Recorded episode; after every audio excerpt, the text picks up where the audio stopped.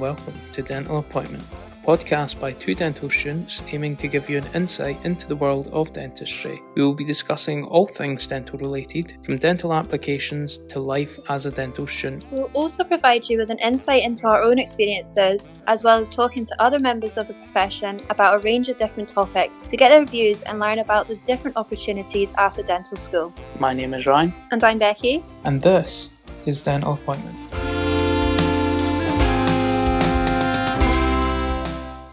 Welcome back. In today's episode, Ryan and I are going to be discussing fluoride and specifically focusing on water fluoridation. Water fluoridation has been a topic of discussion in the dental public health sector for years, just as dental amalgam has been. This is something that we've discussed in another episode, and if you haven't listened to this yet, go and check it out for some more information on that. So, by water fluoridation being a topic of discussion, we mean its place and use has been controversial and a topic of discussion and debate for years. It is a topic that everyone will have their own opinions on, and it calls for interesting conversations with your peers. This episode is all evidence based, and information is right as of April 2021. And as well as introducing you to fluoride and water fluoridation, we hope this episode will also help to improve your critical thinking, as this is an essential skill to have as a dental professional. Also, being able to communicate evidence in a non judgmental or opinionated way is also a really important skill to have when communicating with patients. And lastly, fluoride and water fluoridation may also come up as a topic of discussion at dental school interviews, so having a knowledge of the topic is beneficial. For these reasons, we have broken this episode down to consider what fluoride is and the ways in which the population have access to fluoride, the background to water fluoridation and how this is applied in the UK, and also the arguments for and against fluoridation of water supplies. As we discuss these areas, the questions to ask yourself throughout this episode are what are the risks and benefits of fluoride? What is the purpose of fluoridating water? And what would be the benefit of using this population based approach? What are the possible negative implications? What are the potential ethical values being breached? And are there any other ways of reaching the same goal that water fluoridation aims to achieve? So, to sort of start, we're going to go over what fluoride actually is. So, fluoride is a naturally occurring mineral which has been proven to help prevent tooth decay or the fancy term dental caries. And we'll discuss more on how this happens later on in the episode. So, dental caries is a major concern for public health, and it's important to highlight that it is preventable by good diet choices and with the use of fluoride too. As a result of this, fluoride is added to many brands of toothpaste and in some areas to the water supply through a process called fluoridation. So, from this, it is supported that brushing your teeth with fluoride toothpaste is one of the most effective ways available to us for preventing tooth decay, which is the major benefit of fluoride. The fluoride content is measured in parts per million, so that's ppm. You'll be able to see this if you look at the ingredients of your own toothpaste tube or packaging. The strength and the amount advised by a dental professional differs depending on many factors, including age, so you take into consideration the toxicity of fluoride and the caries risk of that patient. So, how at risk someone is of having dental decay, so high sugar diet or poor oral hygiene. And as before, this is all evidence based, and this this information is available in guidance to us as dental professionals. So now we have an idea of what fluoride is. How do we as a population have access to fluoride? So, fluoride is delivered in multiple ways. For example, it can be self applied by patients themselves through things that you're likely to use, such as toothpaste, mouthwash, drops, tablets, and these tablets need to be prescribed. This is a good time to highlight that toothpaste has a general strength of 1450 parts per million or 1450 parts per million. However, there are higher concentrations which require a prescription by a dentist only. Fluoride can also be applied professionally through the use of varnishes. You may have had this yourself whilst growing up and visiting the dentist. And there are also some types of dental materials that can be used which release fluoride as well. And finally, there are community schemes aiming to deliver fluoride to patients, such as through toothbrushing at school. There are also fluoride varnish schemes, and here in Scotland, there is Child Smile, which is a national programme funded by the Scottish Government, which aims to improve oral health in deprived areas through toothbrushing instruction and varnish application. And when the varnish is applied during these schemes, the professional can also use this time to undertake a screening of the mouth using the DMFT index, which stands for decayed, missing, and full teeth. So these children have access to additional oral health screening this way. And another way of accessing fluoride is through milk. And from research, there is a milk program in England which is aiming to do this. And salt can also contain fluoride. However, too much of salt can cause health issues itself. And finally, water can be used as a means of delivering fluoride to the community. So that leads us on to water fluoridation quite nicely. And to define what this is, it is the adjustment of the level of fluoride in public water supplies to an optimum level of one part per million with the intention of preventing dental caries or decay, as it's also known. And public water naturally has fluoride levels present already, and in some areas, this is at or above optimum level already without the need to implement water fluoridation. So there's a large history of how fluoridating water came about, and more information can be found online. However, we're briefly going to summarize this for you just now. So back in 1901, Frederick McKay discovered Colorado brown stains. This was later termed mottled enamel or fluorosis. Um, so fluorosis is something that you might come across, you know, reading around dentistry, and this occurs during high sort of fluoride exposure during tooth development. It differs in severity, with mild seen as very fine white lines or flecking on the surface of the teeth, and severe it can result in loss of enamel. It is uncommon in the UK for fluorosis to be severe enough to seriously affect the appearance of teeth.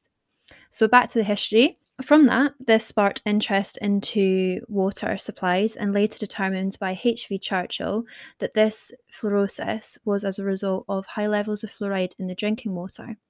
This again sparked interest in He- Henry Trendley Dean, who commenced research on how high fluoride levels could be in drinking water before this mottling or fluorosis occurred. Um, and that's one part per million in water. So, this then led to the addition of fluoride to water supplies in Grand Rapids to see if there was a protective effect at this level. This resulted in the Grand Rapid fluoridation study, showing a reduction in dental caries in children by more than 60%. Water fluoridation was then adopted by other cities, this finding was a giant scientific breakthrough, um, transforming dentistry into a prevention orientated profession with almost every toothpaste containing fluoride. So, fast forwarding to today, water fluoridation is widespread in the US, South America, and parts of Asia. It is wide, it is less widespread in Europe and in the UK um, and water fluoridation only occurs in England with around 10 to 11% having fluoridated water. And there are areas of naturally fluor- fluoridated water as well. There is no water fluoridation in Scotland or Wales, um, only the areas that have this occurring naturally. As there is no water fluoridation in Scotland and Wales, this begs the question if water fluoridation is legal to carry out in the UK. Under the Water Act of 2003, which applies to England and Wales, the power of water fluoridation lies with the individual local health authorities, and as such, the water companies must comply with requests these authorities make to alter levels of fluoride in the water.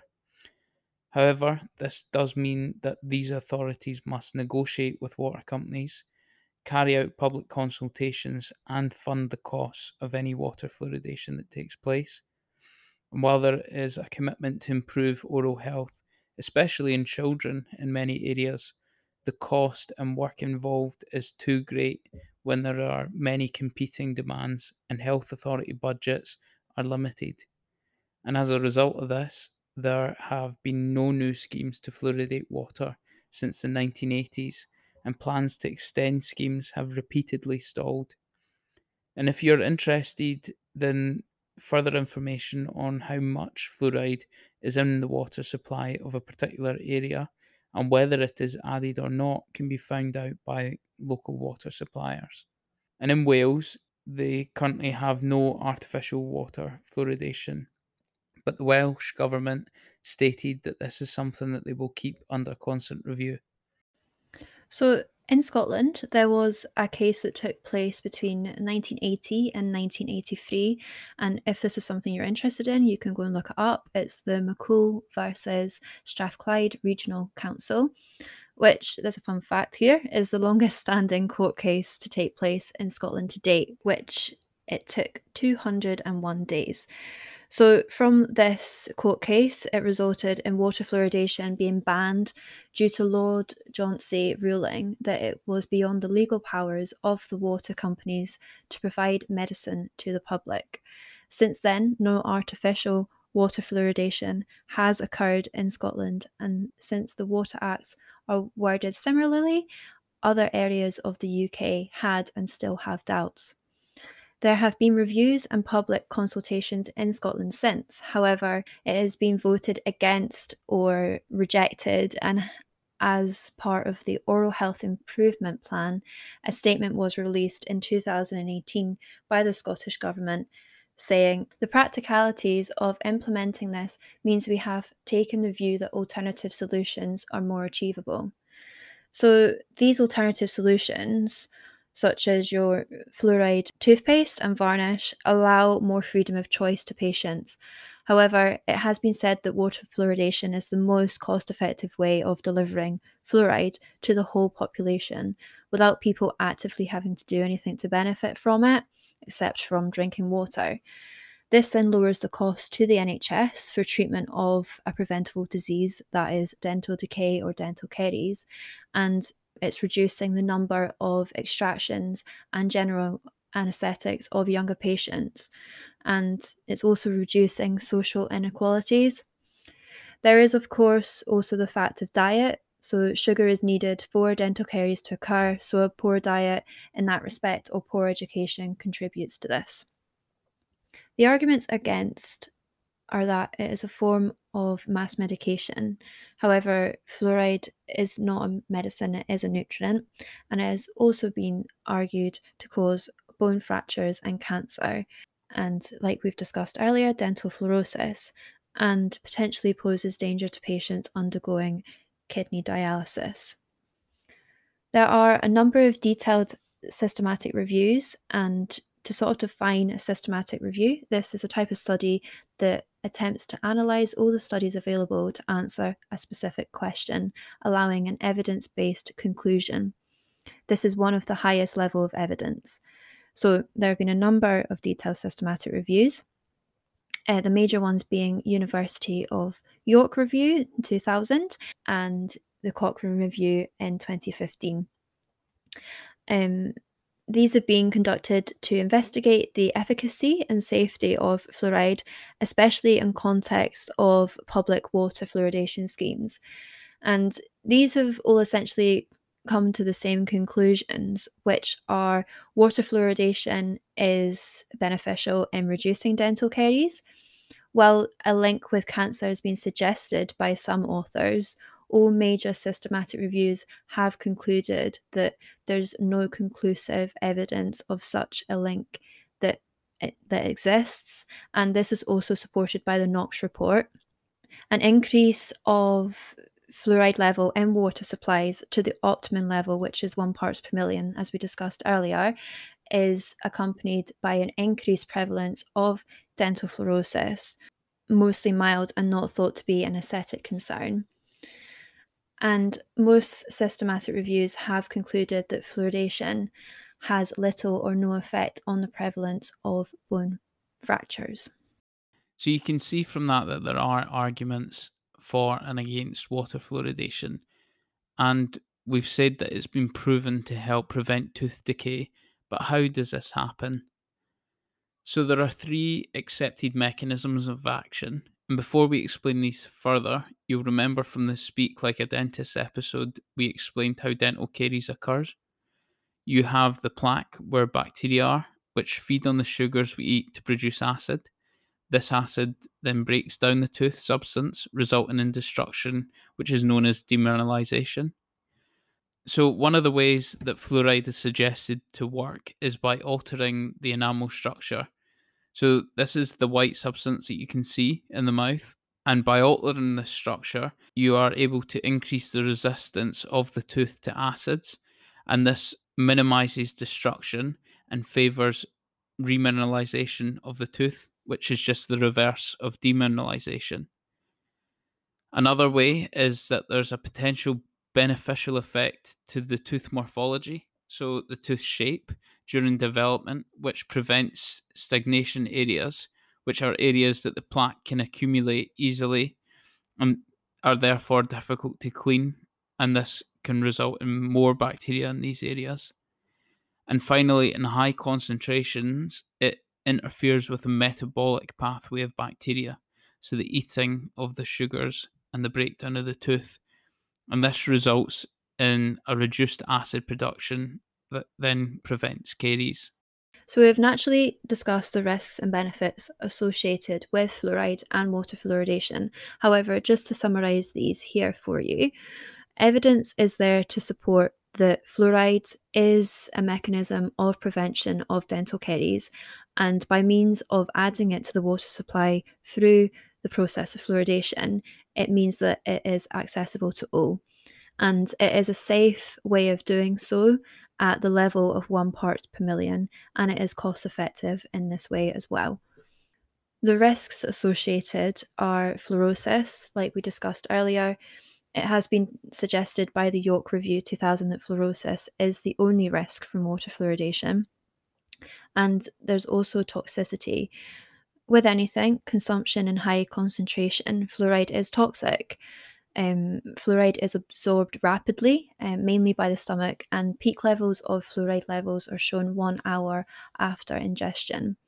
So, in the case of ingestion of too much fluoride and depending on the dose consumed, the antidote would be a large glass of milk or referral to hospital um, if required. But it really depends on the patient, the age, you know, the weight of the patient, all things like this are considered. Our role as dental professionals is to educate our patients with the benefits and benefits and the risks so that they can make an informed decision. We must respect their choice and if patients are opposed to using anything that contains fluoride, it's up to us to try and think of ways to reduce their risk. So, buffering the acids with chewing gum, for example, or offering diet advice on trying to reduce sugar consumption or trying to focus on different sugars that they could eat as opposed to ones like sucrose. All the resources that we've used for this episode are from the British Society of Fluoridation, the Oxford Clinical Handbook of Dentistry, and the Essentials of Dental Caries textbook and the NHS website as well. So, in summary of the whole episode, water fluoridation has been proven to be effective in the reduction of dental caries, with the main risk being fluorosis. However, one part per million has been shown to be the optimum level in drinking water to prevent dental caries with a low risk of fluorosis occurring. At present, a low percentage of the UK has water fluoridation, with discussion on review for this. However, there are other means that patients can access fluoride, such as through toothpaste, which have been shown to ha- achieve similar benefits. Although not everyone will have access to these products, or education on their use and how to implement them. Therefore, as you've heard through the arguments on both sides, water fluoridation has been and will continue to be debated amongst professionals in dentistry. We are really enjoying making these episodes, and we hope you have found them interesting and learned a little more about dentistry. And you can follow us on Instagram at dental underscore appointment to keep up to date with us. But until our next episode, Bye. Bye.